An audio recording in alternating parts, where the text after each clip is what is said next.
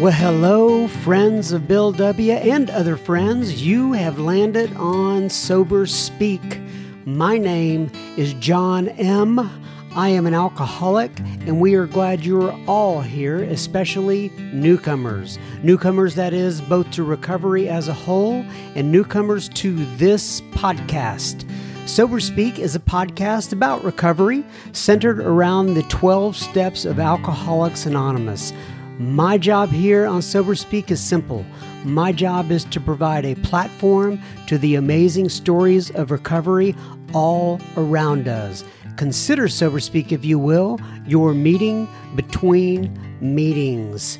Please remember, we do not speak for AA or any 12 step community. We represent only ourselves. We are here to share our experience, strength, and hope with those who wish to come along for the ride Take what you want and leave the rest at the curb for the trash man to pick up. Hey, everybody, today you're going to be hearing from Mr. Wayne H. Wayne has been sober since June 17th of 1984. Uh, Wayne is a Marine Corps veteran. Thank you so much for your service to our country, Mr. Wayne H. Uh, he made six trips to treatment before coming into AA. Uh, as he described it, he was a hardcore atheist uh, walking into the rooms of Alcoholics Anonymous. Um, we're going to talk a little bit about how when he came into Alcoholics Anonymous, he was facing up to 20 years in a federal penitentiary for attempted murder on 19 individuals. Yes, uh, he'll get into that story a little bit. And uh, he's also going to talk about dealing with um, grief. Um, and um, when I say dealing with grief, the recent passing of his son and his mom and his dad, all within a nine month period, and about how he had a hard time dealing with that. I'm sure anybody would. He's also going to discuss his touching amends that he had to make to his second wife, son, and daughter, and I'll let him talk about that. But enjoy Wayne H. So we are sitting here today with Mr. Wayne H. You say hello, Mr. Wayne H. Hello, my name's Wayne. I'm an alcoholic. And what is your sobriety date, Mr. Wayne? June the 17th, 1984. That's uh, quite a long time ago, huh, Wayne? Yeah, sometimes it seems like a long time, sometimes not. All right, so um, what I'm going to ask Wayne to, to do first is go ahead and talk about. Uh, obviously, he's been in Alcoholics Anonymous for quite some time. Uh, so, how many? That's 33 years. Is that right? 34. 34 yeah. years. That's great, Wayne. Um, and so, what I want, I'm going to ask Wayne about first is I know, first of all, I want to say thank you for your service to our country. I know that Mr. Wayne is a Marine, former Marine, or I don't know if you say former Marine. Once you are a Marine, you are a Marine, right? Yep. And so Wayne is a Marine. And so, Wayne, why don't you talk about kind of your your service to the country, how you land, how you were in the Marines, how you landed in AA, because I know that's part of your story, and then we'll just take it from there. Okay, I, you know, I went in the Marine Corps in the early '70s. Um, I was um, actually, actually, we might get into this later. I was trying to get away from wife number one, kind of, and my parents. Um, and it seemed like a perfect alcoholic solution to my problems. And so I, I wound up in. I, I, I did very well in in the Marine Corps. Um, like I said, from the early '70s through the mid '90s when I got out, and I was I was given a lot of very good positions for someone of my age and my rank, and I was given a lot of special duty, which um, which eventually led to me being promoted regularly and life just going good for me, and uh, it made me um, at some point valuable to the Marine Corps, and that was um, both an asset for me and it became a detriment too uh, which allowed me to um, get into a whole lot more trouble than I should have. And in 1979, they started sending me to treatment. Um, they sent me six times between 79 and 84. And 1984, it finally took. And um, so you went six times the treatment between 1979 and 1984. Were they? It seems like they were patient then, for whatever reason. Well, they were patient because I had I had training and stuff that that they couldn't do without, um, and maybe we'll get into that a little bit more later. But it's um, so it made me valuable, and the worst thing in the world you can do for an alcohol you, that an alcoholic can be for you is valuable and special. And I was both, and um, people liked me, and people went to bat for me, and they swept things under the carpet, and they would. Um, the most important thing was to get me back to work so I could do the job that was valuable to them. So they sent me to a lot of local treatments where they still had access to me. And then in the end, when I was completely off the deep end and, and there was no way they could stick their necks out anymore, they finally started holding me accountable. And that was 1984. That's when I finally got sober, when I was in it all by myself and nobody was coming to my rescue. I actually had to do something rather than pretend. So, And talk to me a little bit about your uh, spiritual.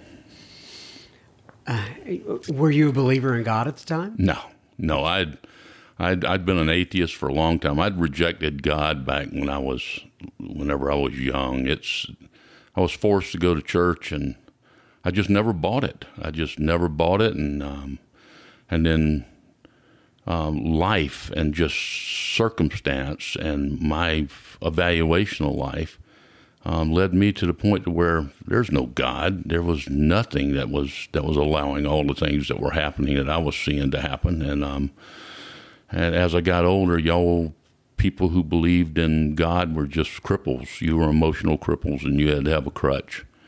Um, and then I had some situations happen in my life that reinforced that. So all all six times I came to Alcoholics Anonymous, I was an atheist and um, a hardcore atheist. So, to, can you explain that? So, when I hear, you know, like agnostic, agnosticism, which really I would classify myself as, right. was kind of it's easy to be an agnostic, right? You right. just you don't care either way. When you say hardcore atheist, does that mean you got into arguments about it? Oh, I would, I would, um, I would always try and prove to you that your your religious point of view was completely off center, and it, you know, it. We, we could have long discussions. I love particularly ar- arguing with men of the cloth. Um, you know, um, I actually had fun with that, and um, and then as I as I got more and more and more in my alcoholism and I became more violent and it, it went beyond arguing. It it was if you tried to save my soul, I'd hurt you.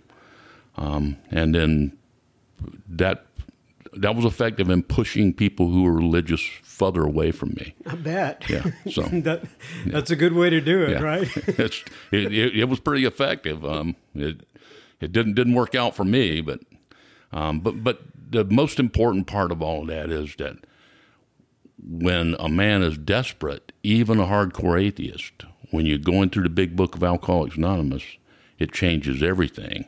When you get into the chapter four, we agnostics, and you start to, um, the things my sponsor asked me to do was to read the material, try and understand the point it's making, apply it to myself, and then any problems, any controversies, anything that's going on in me, I was supposed to talk to him about it. And when I did that, and then I got to listen to him, by the time I get to the end of that chapter, um, I certainly wasn't religious. I certainly didn't believe in God as I understand him today, but I knew that there was a power in the universe that was greater than me.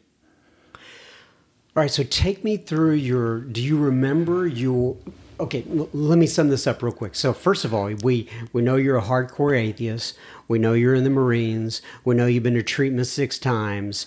What was it? What what what, what was it like? To finally make it into AA, was there some sort of turning point that happened for you there? And do you remember your last drunk?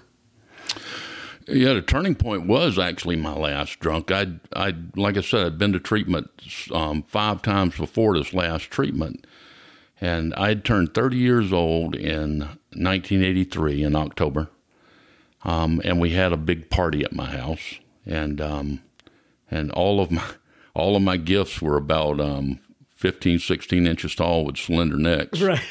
Um, this is always a good sign you got an alcoholic on your hands. But um, I made it a little while after that. I'd just come out of my fifth treatment, and there I was drinking again. And I um, and I drank and and drank for about four or five months, and the um, and then the day came where we used to have a lot of parties at my house, and on the days that we had parties at my house, the routine was I don't get drunk early because we're having a party that night. So it's funny how when you get into the big book later on, you see how they had predicted exactly where you're going to be. Because I woke up the morning of the 16th of June and I said to myself, because there was a party at my house that night, I can't get drunk early because there's a party. So I went to the beer store, and the new thing on the market in 1984 was Michelob Dark, and they had this huge um, display of Michelob Dark. And I thought to myself, well, if I only drink Michelob Dark, I'll be okay. And so on my third trip to the beer store that day, getting Michelob Dark, um, I wound up drunk before the um, the party started. And when the party started, everybody's having fun. I'm having fun. I'm cooking steaks one minute, but then everything I tell you about after this point is is what I what I've read and what I've been told, and it's well documented. Um, oh, if you re- if you're reading about it and it's documented, I got a feeling we're. yeah, yeah. I, mean, I went crazy. Um, I tore a bunch of stuff up. Um, I went inside my house, loaded my guns, ran everybody out of my house. Um, the ones that weren't moving fast enough, I used that Marine Corps hand-to-hand combat stuff on them, and um, and and people leave your house and a lunatic has a gun, and um, and then I barricaded myself in my house um, with all my weapons, obviously, and um, and people went to the hospital, and then the cops came and cleared the area and got people out of harm's way, and just waited me out. And you had plenty of booze in the house, and that I was a drunk, and it was just a matter of time before I drank enough to pass out. And then, for any of y'all military people out there, they tell me I was passed out on my bed at Port Arms. So um, I was a Marine even in my drunkenness. And um, and then they came in at twelve twenty in the morning, after um, I guess peeping in the window and ensuring that I was passed out. They came in and got me, and they um, and they took me and they locked me up. They interrogated me. They charged me for 19 counts of attempted murder. I think the actual charging was assault and battery with a deadly weapon and intent to inflict grave bodily harm and um, and um, it was the first time that my command had not run right down and got me. You know, normally the way it happened is civilian cops would pick me up, they turn me over to military, military police get me. They call my command. The command comes down and gets me. Um, they take me to the barracks or home or wherever it is I'm living at that particular time. And the next day I go in and I get chewed out by um, by my superiors, which a lot of which were my friends, uh, and they would sweep it under the carpet, and then I'd be sent to a little treatment or something, and I'd have to be a good boy for a while, and, and I'd be right back to where I was. Well, it didn't happen that way this time. They didn't come get me. Nobody, um, nobody was helping me this time, so I was in it all by myself. So I went crazy in the cell, and they took me over and had me evaluated by a doctor at a Navy um, emergency room, and um, the doctor made them take the shackles off of me, and I went crazy again. And then uh, I always tell this story; it's always funny. I say two o'clock in the morning in the Navy hospital, they have Samoans hiding in the closet. Um, Samoans are great big guys, and um, I went crazy in the hospital, and about six of them came out of nowhere and had me in one of those "I love me" suits, hugging myself in about three seconds. And um, while he sat, well, I sat in the corner in the straight jacket while they talked about what they were going to do with me, and they carted me off and took me to a psych ward. And um, the rest of it is is just kind of history. Maybe we'll get into some of that a little bit later, but that was the beginning. That was the thing that made the difference. Was no one came to my rescue I was looking at about 20 years in a federal pen, um, and they put me in a long term treatment facility lock ward um, where I was engaged by a member of Alcoholics Anonymous uh, who was not intimidated by me or or um, he didn't how valuable I was and how special I was was no interest to him. He treated me like every other drunk, um, and that made all the difference in the world going through the big book with him. So, and maybe we'll talk a little bit more about that later. But okay, so what what are we going to that next? So you you so we had somebody from Alcoholics Anonymous coming down there to have a conversation with you. Mm-hmm. Tell me more about that conversation and how that was the, I guess, the launching pad into Alcoholics Anonymous. And this time, I'm assuming you're still atheist, correct? Oh yes, correct? yes. And in fact, we'll we'll talk about the conversations between him him and I about God.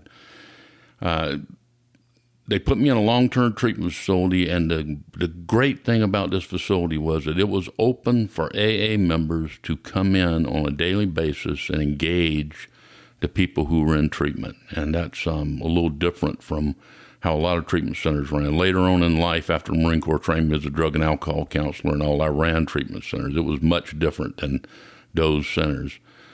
But this man would uh, would appear every day, and um, he seemed to have taken a personal interest in me.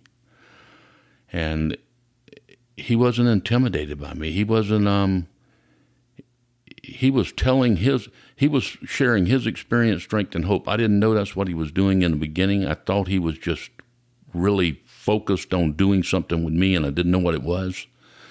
Um, but he was drawn to me and I was he had a captive audience. I couldn't go anywhere.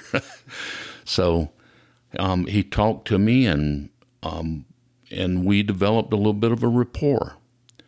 And that's when we did that, he basically um, pointed out to me that um, I was probably going to be going to a federal penitentiary for 20 years because they were doing an Article 32 investigation. That's like a, a preliminary investigation before they send you to the big house. You know, that's very interesting. Yeah. You bring up Article 32s. I didn't know what they were until like earlier in the week. And at the time of this recording, there's a uh, a Supreme Court justice uh, hearings going on, mm-hmm. and I'm not going to go into all that, but uh, they've been talking about doing those uh, Article 32s yeah, yeah. with the uh, FBI. So anyway, so they're yeah. doing these Article 32s. So they're doing this big investigation before they give me a general court martial, and he he was right up front with that. It's like and. Um, um, you know, and I'd been special at work, and they'd always bailed me out and covered for me. And he was right up front. You know, they aren't they aren't coming this time. Nobody's going to help you this time.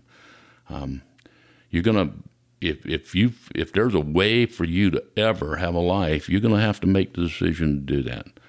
Um, and the desperation set in. Nobody was to help me. Nobody was on my side. And I'd read those steps over and over and over the first five times I'd been in treatment, and I wasn't going to do them. But this time there was a little more motivation there. Um, and he offered to start taking me through the big book of Alcoholics Anonymous. And he asked me to agree to three things, and those three things are probably the most important things a man ever asked me to agree to. Is that we would start from the beginning of the book, um, on the first page that had writing on it. I would read the material and try and consider what the point of the material was. I would apply it to myself and then any concerns, thoughts, or anything else that was going on inside of me about the material, I was going to discuss it with him. Um, and I believe to this day that if a person goes through the big book of Alcoholics Anonymous and applies those three things and does that, um, the outcome has to be good. Um, in my case, it was. It eventually led for me um, being an alcoholic who was never going to accept it and an atheist to being someone who understood that there was a power greater than himself and um, and actually knew, like it says on page 30, to my innermost self, I knew that I was an alcoholic. And um, there was no doubt. And my life was unmanageable by me. Uh, and that even though after the end of chapter four, going through the book with this man, um, I came to realize there was a power greater than myself in the universe had been working for me for a long time, and it would work more if I'd just let it. It certainly wasn't a religious God or a God of my understanding today, but it was enough, and um, and that's the whole point of the book is, um, no matter how feeble my approach, no matter how small the crack is in my armor, in that atheist armor, it was enough for a God of my understanding to start to take me through um, and render me with a life that has always gotten better from there. So, so maybe that's a good place to kind of jump out of that. So, so you know, you have mentioned a couple times that uh, that gentleman was not uh, intimidated by you. Um, people that are listening to this uh, cannot see what you look like, but I can tell you that his voice matches his stature. Uh, and I could see how, together with your voice and your Marine Corps training and your attitude, uh, and how big you are, and I, not, I don't mean fat or anything like that. He's a very sturdy guy. I could see how uh, you could definitely intimidate somebody. But uh, all right, so so that kind of takes us through a little bit of you know your your first step, uh, a little bit of. Uh, let's talk about the second step. You know, coming to believe in a power yeah. greater than yourself could restore you to sanity. So. Why don't you go down that path a little bit? Yeah, well, you know, the first the first 43 pages of the Big Book of Alcoholics Anonymous were really all step one, and that includes you add to that all the Roman numeral stuff. So, um, I'm pretty sure that chapter four, we agnostic, starts on page 44, if I'm not correct. But from there to page 57 is all we agnostic, and that is all step two. It is, um, and I was I was completely godless. Um, I got here, I, I put no value at all in religious stuff or spirituality or any of the other stuff. So, all the times I'd been to Alcoholics Anonymous before and I'd heard these conversations or I'd read parts of this chapter, chapter four, which is all step two, I had I'd done no more than scoff. It's um, I I scoffed, I belittled, I and, you know, I did everything I could to put people off, um, and uh, and do nothing but argue the, the, points with them, which which really didn't help them or me. This time was different. I had I had agreed to those three things, and I started this book, and and my reading with this guy was was like this. He would give me an assignment. I may or may not read the assignment. And then the next day when he came in, we would go over what I was supposed to have read, and that usually meant he and I read it together. And we read it in short pieces, and we would read a little and we would discuss. Um, and he would remind me each and every time I started to balk and each and every time I started to argue and all this other stuff that I had agreed to consider what was written on the pages, apply it to myself, and then discuss it with him. So he had a way of effectively taking away the argument side. So I was forced to focus on those things. Um, and that's not a real long chapter, but it kind of builds on itself as you go through. And by the time you get down to um, the latter part of the chapter, you're starting to look at things like um, the universe and and astronomical issues and um, the science um, of everyday life. And see, I was, I was, I was real big in science. In fact, I used to use a lot of that as argument about it being science. Um, it came that he he used the very things that I thought I knew something about to pull me in and to start to see how it was greater than me. It's um, I remember I had this coffee cup that I'd been given by people that um, worked for me a long time ago. It was valuable to me. It was, and I remember it was hot one day, and he says, "Well, just let it go." And I won't tell you what I said to him, but um, and he says, "Wayne, you're afraid to let it go. Why are you afraid to let it go?" And um, you know, I used some obscenities with him, but I basically said it'll break, and he says, "Well, gravity is more powerful than you."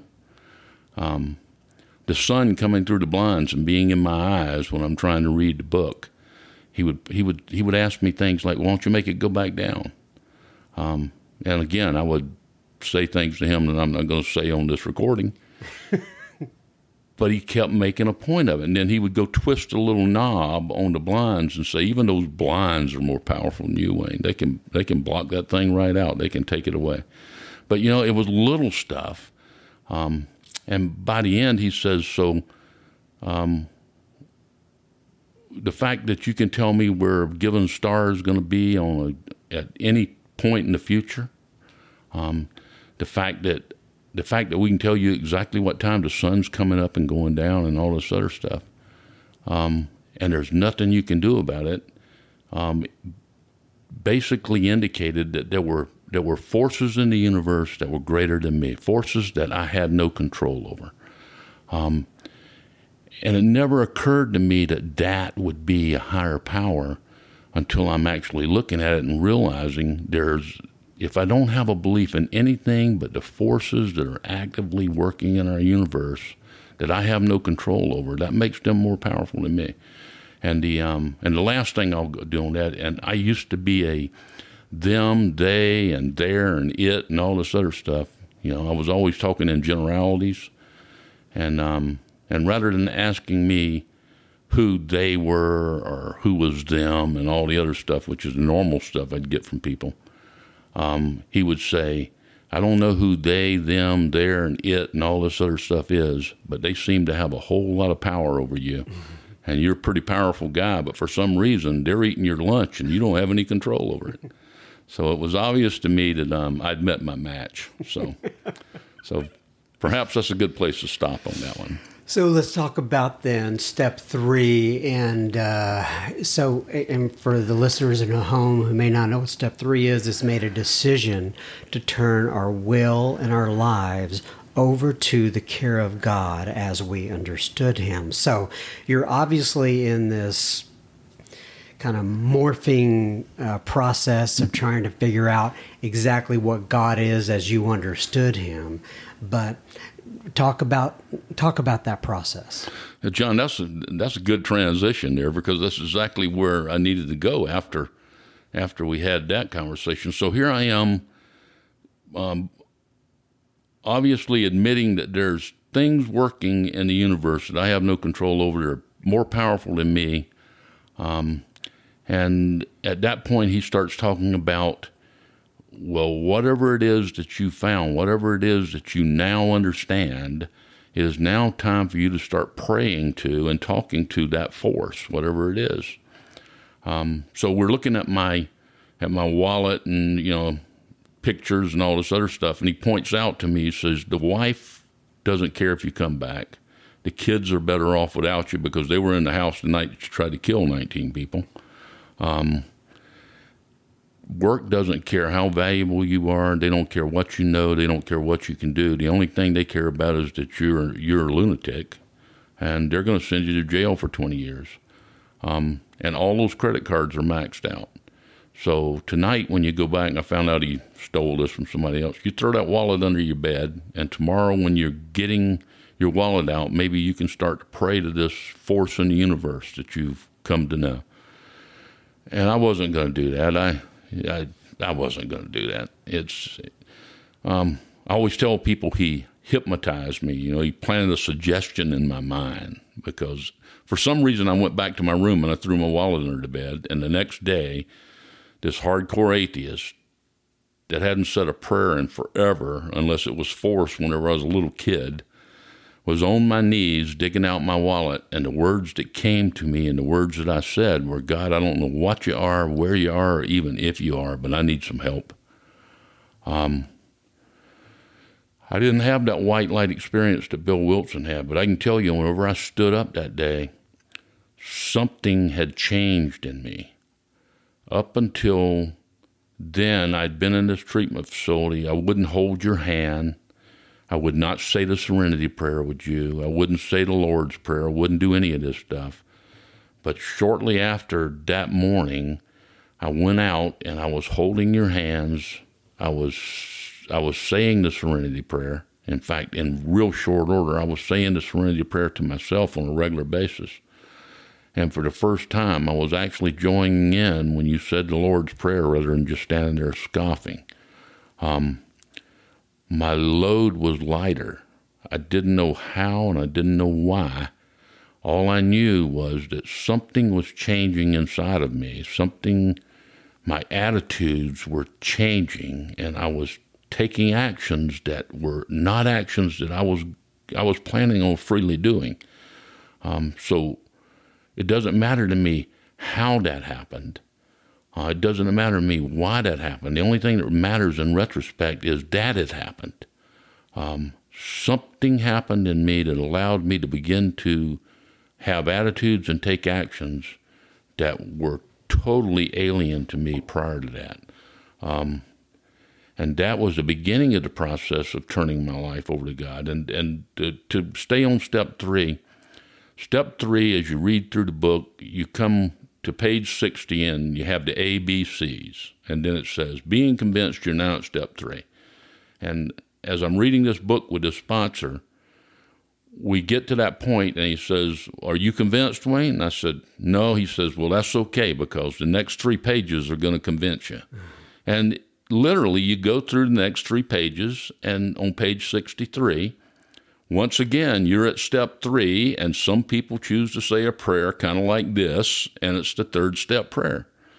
Um, and because I am considering what's written, I'm applying it to myself, and I'm and I'm discussing how I feel and what I think about it with him, it's time for us to discuss that prayer. And by this point, I'm going through this prayer. This is a very important prayer to me because we hashed it over and over and over to make sure that it was a prayer that I was willing to say. Um, and I thought I would have to change it drastically because to say the words are optional. But as we went through that prayer, that prayer, when I when you dissected it, when I dissected it and I considered it piece by piece, um, it made perfect sense. Um, you know, God, I offer myself to, to, thee to do with me as thou wilt. Um, I, there's more to it. And anyway, I, I'm just saying, when I read that and we talked about it, it's like I'm saying, I can't do this by myself. There's no way I can beat this thing by myself. God, I'd tried before. Um, and then it's um, relieve me of the bondage of self. By this point, I was fully aware that my life was trash because of me, and it was the bondage of self that had caused all of that. And once again, there's an admission there that it is me trapped in here that can't get out. I can't spring the trap. I have to have something to help me spring the trap. And then the most important part of that prayer is, and I'd never considered this until that day, was um, take away my difficulties, that victory over them may bear witness to those I would help with thy power, thy love, and thy way of life. And for the first time, I saw, and my sponsor pointed out too, that my difficulties going away had nothing to do with this. It had nothing to do with me getting better. My difficulties going away were going to be the evidence to the next guy that came in who would see that my difficulties went away, and then the program of Alcoholics Anonymous would be attractive to him. And I was seeing people around me whose lives had been trash who were now saying their lives were getting better, and that was attractive to me. So their difficulties being removed um, had helped me through power and love and way of life that they were living.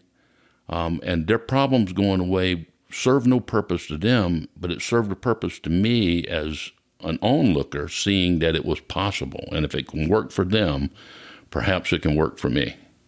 Nicely said. All right, I'm going to take a little break here. I'm going to read a little something, then we'll pick up. Uh, we'll be continuing our conversation with Wayne H. in just a moment. Just as a reminder, you are listening to Sober Speak. You can find us on the web at www.soberspeak.com. There you can find all of our uh, previous episodes as well. We have uh, 40 plus episodes at this point. Uh, you can also find the donate button on our website, which you can use if the Spirit moves you. And you know, and I've had people ask me about this before, and I just want to bring it up. Everything goes directly into Sober Speak. I'll never make a penny on this, but just so you know, okay? Uh, please keep in this. Please keep this in mind that this podcast is funded by you, the listener. Um, Sober Speak is self-supporting through our own contributions. We are not allied with any sect, denomination, politics, organization, or institution. We do not wish to engage in any controversy, neither endorse nor oppose any causes. Okay, now back to Mr. Wayne. All right, so Wayne, I want to go into uh, uh, a little bit of your amends process now, uh, and uh, tell me about. you know, you had mentioned a family there mm-hmm. Uh, and getting sober, and talk to me a little bit about the amends process with your family when you got sober. Okay, well, after I got sober, obviously to speed through it really quick. Obviously, there's a fourth step that I'd never tried before.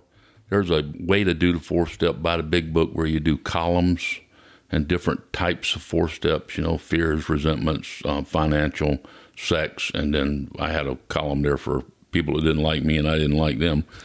um, and actually getting it all down and the four columns where I actually start to accept some responsibility and then I tell it all to somebody and then I actually take a look at my character defects that I spend a lot of time on for character defects. Um, before I start humbly asking God to remove these things that I've been beating people over the head with forever. Um, God, and that's a real quick four, five, six, and seven. You know? but I've been married four times.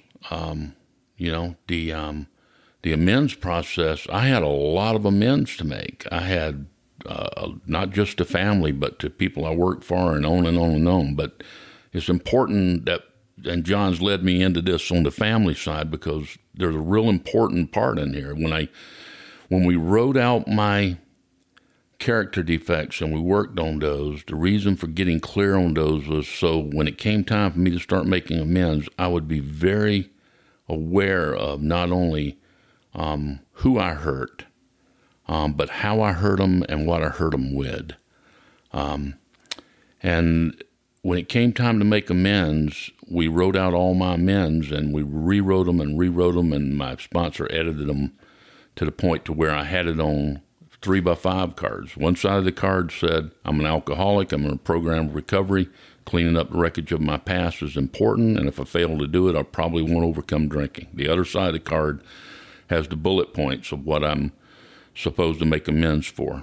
Well, when we evaluated my amends, and it was time for me when I was finally out of this lockdown, this um, treatment facility, we decided that the three amends that I needed to make were to my second wife and two kids that we had had. Um, and those were going to be my first amends. And those were the most terrifying amends I could ever think about making. And one was to a little girl um, who was born in 1979, which happened to coincide with my first treatment, who was severely, um, she's had severe mental and physical defects, never progressed beyond about three months of age, never spoke, um, or anything along those lines. Her brother, um, who was born in 76, so he was a few years older than her, and his mom, which I basically abandoned. So I abandoned her with a special needs kid and a little boy. Um, and here I am getting sober on wife number three, and she was wife number two. Um, and we decided that those were the amends that I needed to make. Um, and my amends was supposed to, first of all, I balked at making the amends to that little girl. She was never going to understand anything. She never knew what went on. She didn't, she was not cognizant of any of the stuff, so it was pointless to go and make an amends to her. Um, and that's when the wisdom of a sponsor comes in, and he said to me, You need to make that amends to her because you need to look her in the eye and hear yourself tell her what you did. Um, and then you need to go into the room with that little boy who you abandoned and who had everything withdrawn from him because the focus was on his little sister. He truly was abandoned by more than just you. He was abandoned totally. And um, and you need to have that conversation with him, and you need to make sure he understands that there's nothing he did that um, that made this happen. He wasn't responsible at all. Um, he needs to know what he deserved from you as a father, um, and you and you also need to talk about the things that um, that you um, that you took away from him that he deserved, and that you failed to give him that he deserved. Um, and that was going to be an ongoing process. And then that wife in the next room, those three amends happening on the same day, I was supposed to make amends to a woman that I'd put through literal hell. And not only through hell, but abandoned, and, and wife number three was her best friend to add insult to injury. So those were some living amends. Well, to, um, to kind of sum that up real quick, the little girl that I was making amends to in 1985 um, died in 1988. She finally passed away. Um, one of the things that I had to hear myself tell her was how I used to stand beside her crib because she was inconvenient with a bottle in one hand and a pillow in the other, thinking about smothering her because she wasn't dying as quickly as they said she was going to die. Um, and um, you know, those those were terrifying amends to make. That little boy that I went into the next room with, this is the power of amends. I'd spent a lifetime making amends to that little boy, and on June the sixth, 19, or 2017, um, he was one of us. He had never gotten help for what for his problems, and he didn't wake up on June the sixth, 2017. Um, and um, had I not made amends to them you know, the, the burden that I would have carried all those years and I'd still carry today um, would be incredible. But because I'd made the amends, because I'd done the hard work and I'd done the terrifying stuff to clean up the wreckage of my past, I was able to walk through their deaths. Um, I'm able to sit with that ex wife and have a reasonable conversation. I'm able to speak freely with her about what she deserved. Um, and I'm I'm I'm willing I'm able to hear her talk about um, who I was without anger or animosity or anything else because it's the truth. Um, and those are gifts that I thought I would never have. So um, those three amends are I think are the ones that we were we were pointing at, and I had many many many more like that, but. Um, I'm not free until the amends are done. Um, and the last thing on amends is, and then we all have those that we can't make without hurting others. And you know, those are a cross to bear. That is the stuff that I carry with me every day into relationships where I still have very close relationships with some people that I owe amends. Um, I can't make them because I'll hurt them or somebody else. And each and every time I'm with them and they are happy and we're laughing and we're having a great time, there's always that little thing that runs through my head that says, Boy, don't you wish you could clear that up? Um, but never at their expense, you know? So um, the fact that we keep those and, um, and be tortured by them sometimes, um, the torture that it gives me is nothing compared to the harm I would do if I, if I got it off of my chest at their expense. So where do we go from here, John? so I believe you had mentioned that um, when that son of yours passed away, mm-hmm. there was some other family uh, deaths at the same time. Yeah. Would you talk about that period of your life? What happened? What it meant to you? Yeah, here's the moral of the story: is um, we tell our sponsees to be honest, to talk to us about stuff that's going on, to um, to stay engaged, um, to um, to be you know to be upfront, um, and to uh, and we tell our sponsees to do everything. But that just doesn't just apply to sponsees. We have to continue to do that ourselves. On um, July the 21st, 2016, my dad died. Um, my dad and mom had not spoken for 47 years. Um, my mom took his death so hard and that she died on August the 15th of 2016, so 24 days apart. Um, and then, what, nine months later, um, 10 months later, uh, my son, who had our problems, um, didn't wake up. He just didn't wake up. You know, he was um, he was one of us, and that was June the sixth, two thousand seventeen. I had so much stuff going on. Even though I'd made amends, even though I'd cleaned up the wreckage of the past, I got so focused on the woulda, coulda, shouldas, and um, you know, and I, so all these things were coming to mind that were that were haunting me, which were you know, it says are problems real or imagined? Well, imagined problems can take you out. So I'm in the middle of grief and I and I'm not handling it good. And the reason I'm not handling it as good is because I'm not doing the things we tell our sponsees to do. Be honest, be upfront, talk about what you're going through, and all this. So all my friends are coming to me because I've had three deaths in a relatively short period of time, and at the time I was having some marital issues and other stuff. Um, and the um, I was saying I'm fine. It's just life. You know, all the one liners that a person can do to get people to pat you on the back and say, hey, if you need me, call me and go away. Well, um, that eventually led to me having a plan to to commit suicide. Um, and um, and everybody was pretty much doing what I wished them to do. I was telling them I was fine, and everybody was buying it. But in reality, I was the furthest thing from fine. Um, and here's the power of one person.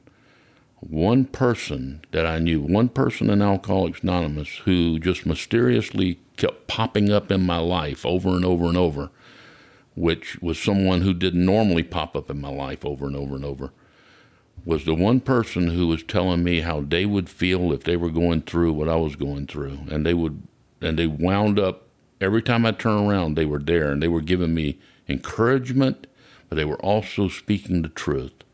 Um, and they were encouraging me to start to talk. Um, and here I am with this plan. I go to Crested Butte um, in July of 2017, and I have no intention of coming home. Um, I have a very good plan for not coming home. And somewhere in the process of that, being encouraged and being presented with the truth, all of that started to lift.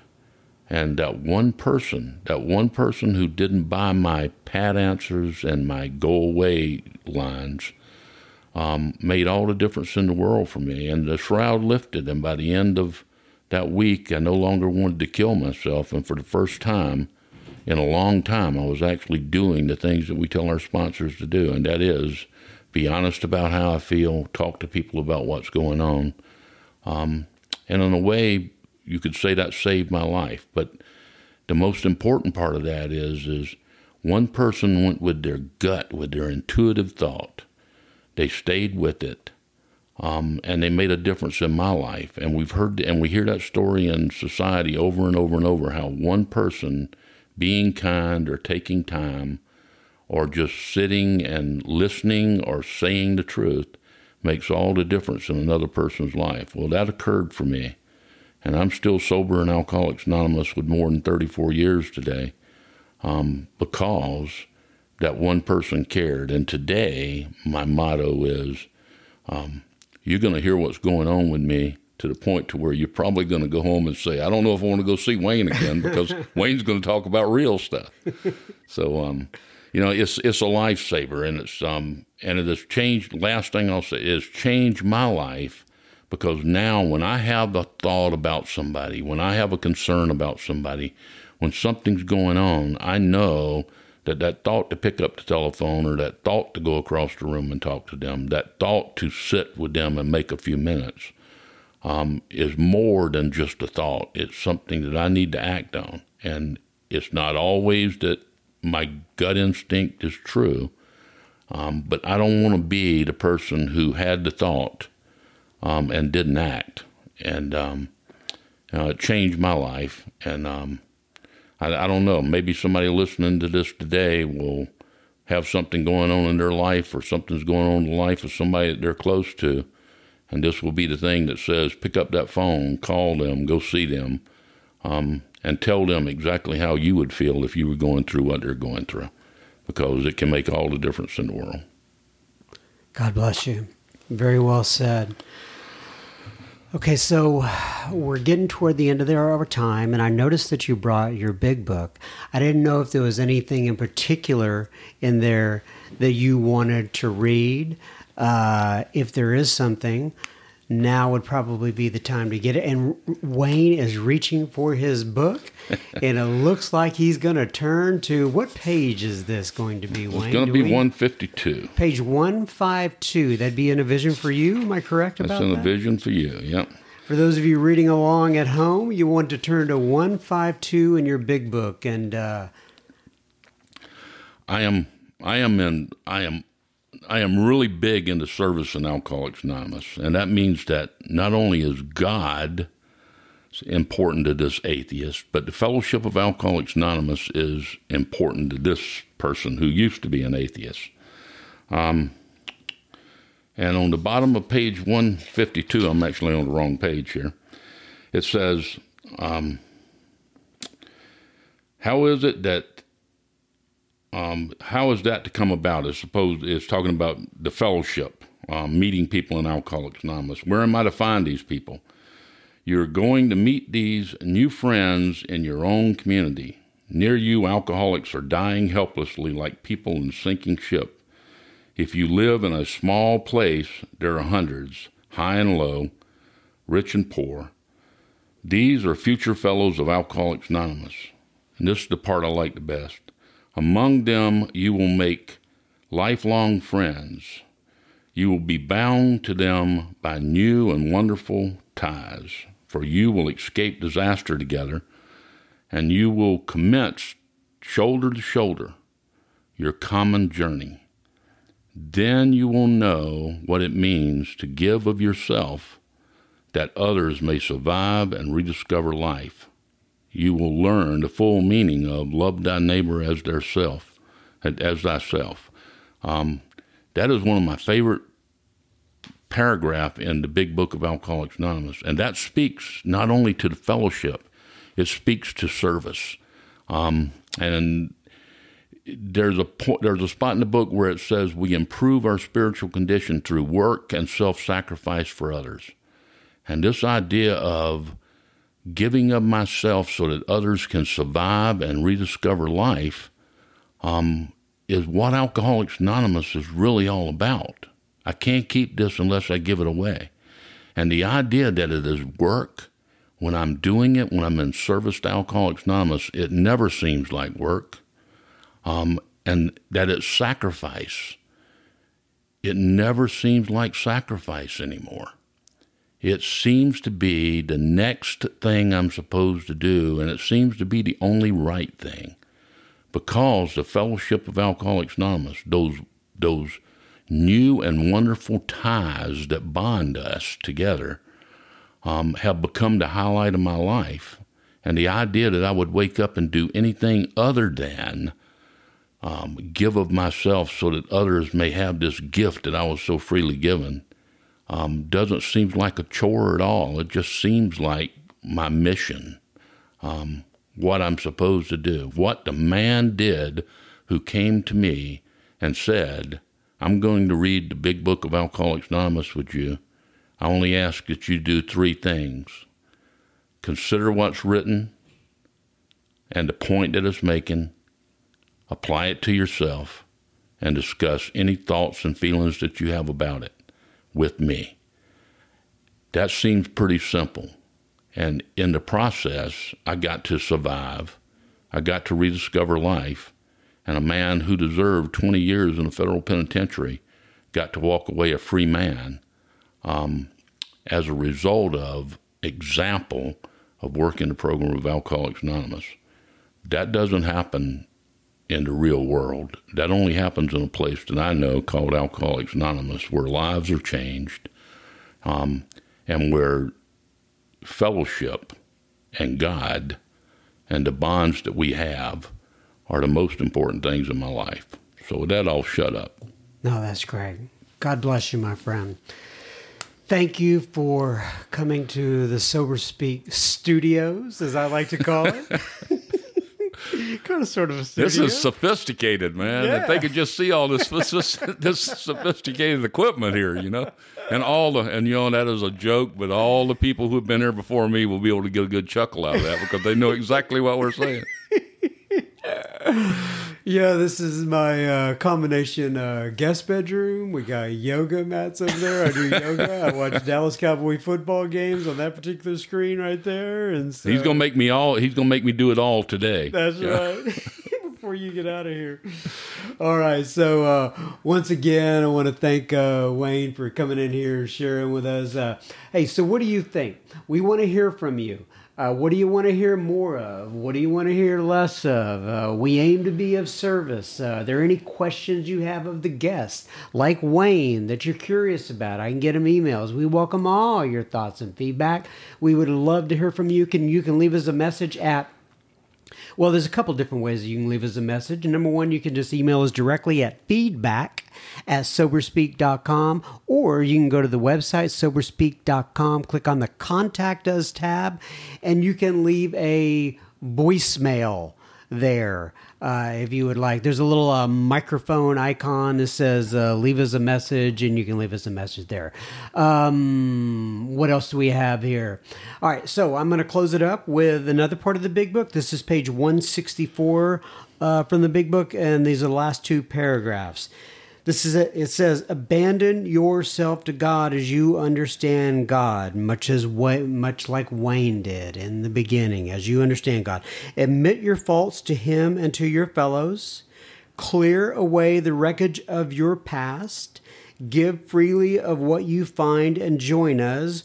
We shall be with you in the fellowship of the Spirit, and you will surely meet some of us as you trudge." The road of happy destiny. May God bless you and keep you until then. If you're ever in the uh, Frisco, Texas area, you want to see either myself or Wayne or several of the other speakers that you have heard, come to the Frisco group. It's our home group. We'd love to uh, welcome you there. But anyway, God bless you. Uh, thanks again, Wayne, for being here. Thanks you, John. All right, we'll talk to you soon. Bye bye.